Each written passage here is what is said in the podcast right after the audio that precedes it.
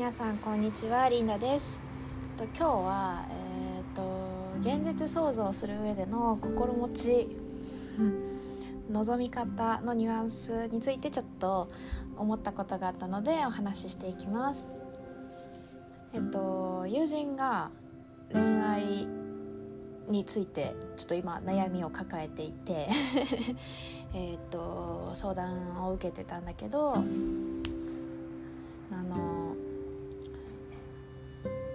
だろう。友人は女の子でとっても恋愛体質。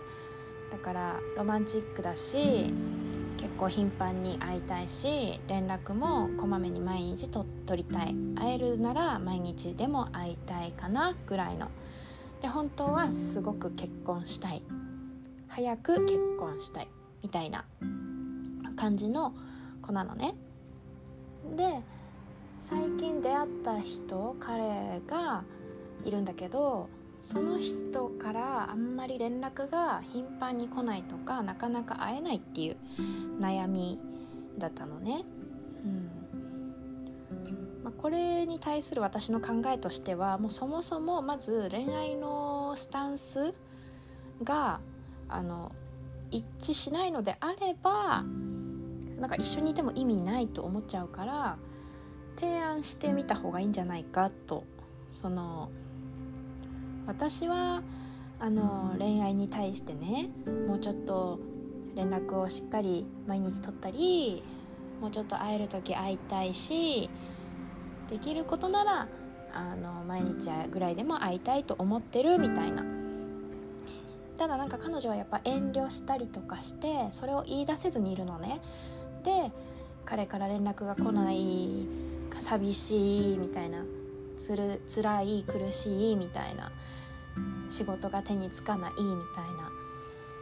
ってことになっちゃってるんだけどなんかその我慢を手放してみてはいかがでしょうかっていう感じなんだよねこちらとしては。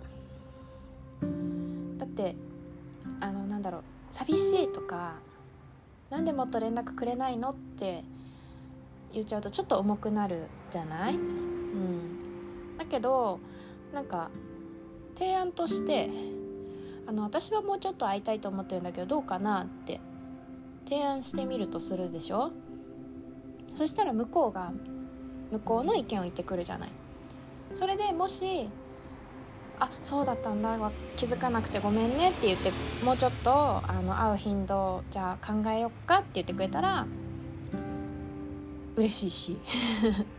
それで「あそうなんだちょっと僕俺はあのこのぐらいのペースがいいんだよね」って言われたらそれに対してまた自分で考えればいいかなと思うのね。あのそれでもいいんだったらそれでもいいしそれでちょっと自分が苦しくなるんだったらもうその人ではないのかなと思っちゃうんだよね私としては。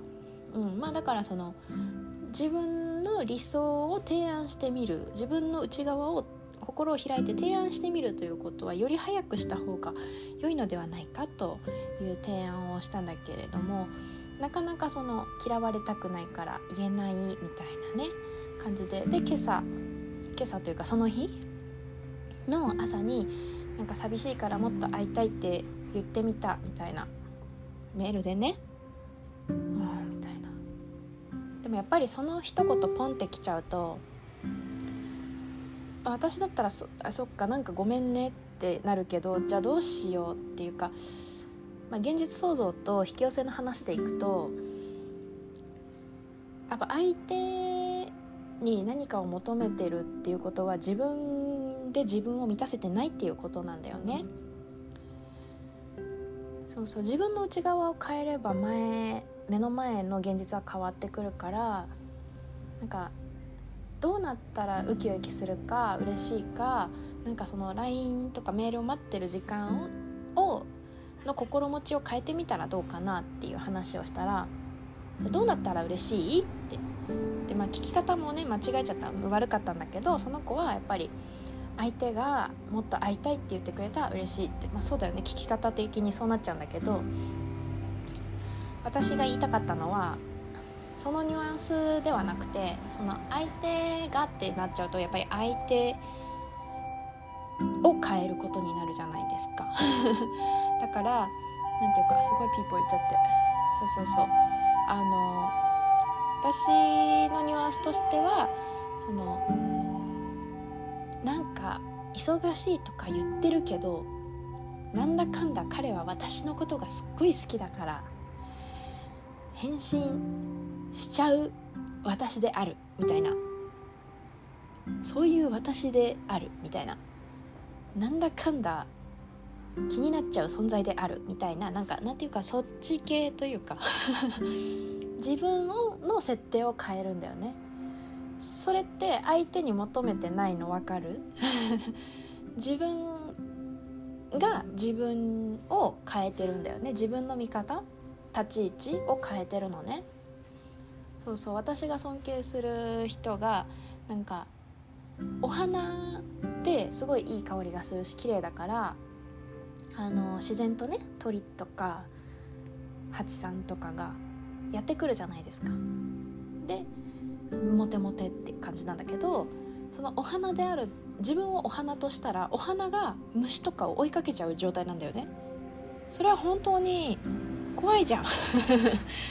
余裕ないじゃんこのお花。何何何ってなるでしょ？周りの蜂とかさ鳥さんも「えー、来ないで」ってなるじゃん。だから自分はもうすっごい綺麗なお花なんだから自信持って咲いてればいいんだよね。そう。綺麗に咲いてるんだからどうせなんか週に1回とか2週間に1回でいいとか言ってたけどいや会いたくなっちゃう私であるみたいな。でっていう設定にしたらいいのにって思うんだけどあんま伝わんないんだよね。なんでかな。でもこれを聞いてくれてるみんなでもし同じ悩みがある人はそういう風に考えてみてほしいって思いました。そうそうそう。相手に望むんじゃなくて自分が望む自分になる。っていう設定にする。ことで多分全然出来事って変わってくるよっていう話ね。そうそうそうそう。あともう一個言いたいのは我慢を手放すことと我慢を手放すことの大切さとなんかそれはどうしたらいいのかっていうことなんだけどそれを提案するっていう話はまた次回しようかなと思うので 今日はちょっと何て言うかその相手に求めるのではなく自分が変わる時の心持ちについて。どうせ愛されてしまう存在である私っていう。そうそうそう。なんか LINE 向こうがすごく貯めているけどどうせ連絡来ちゃう私であるっていう設定？うんうん。ってやってるとなんかバカみたいだけどすごい楽しくなってくるから。でなんかそれで連絡が来たらやっぱ来ちゃったみたいな。感じなのよ。来るかな？まだ来ないのかな？やだな。どうしよう。なんか断られたらと思ったらなんかやっぱそっち系のねなんか波動が飛んじゃうんだよね。だからウキウキすることがやっぱ大事なのよ。でそれでウキウキできないんだったらもう目の前のことをしっかりやる。今を楽しむ。以上って感じですかね。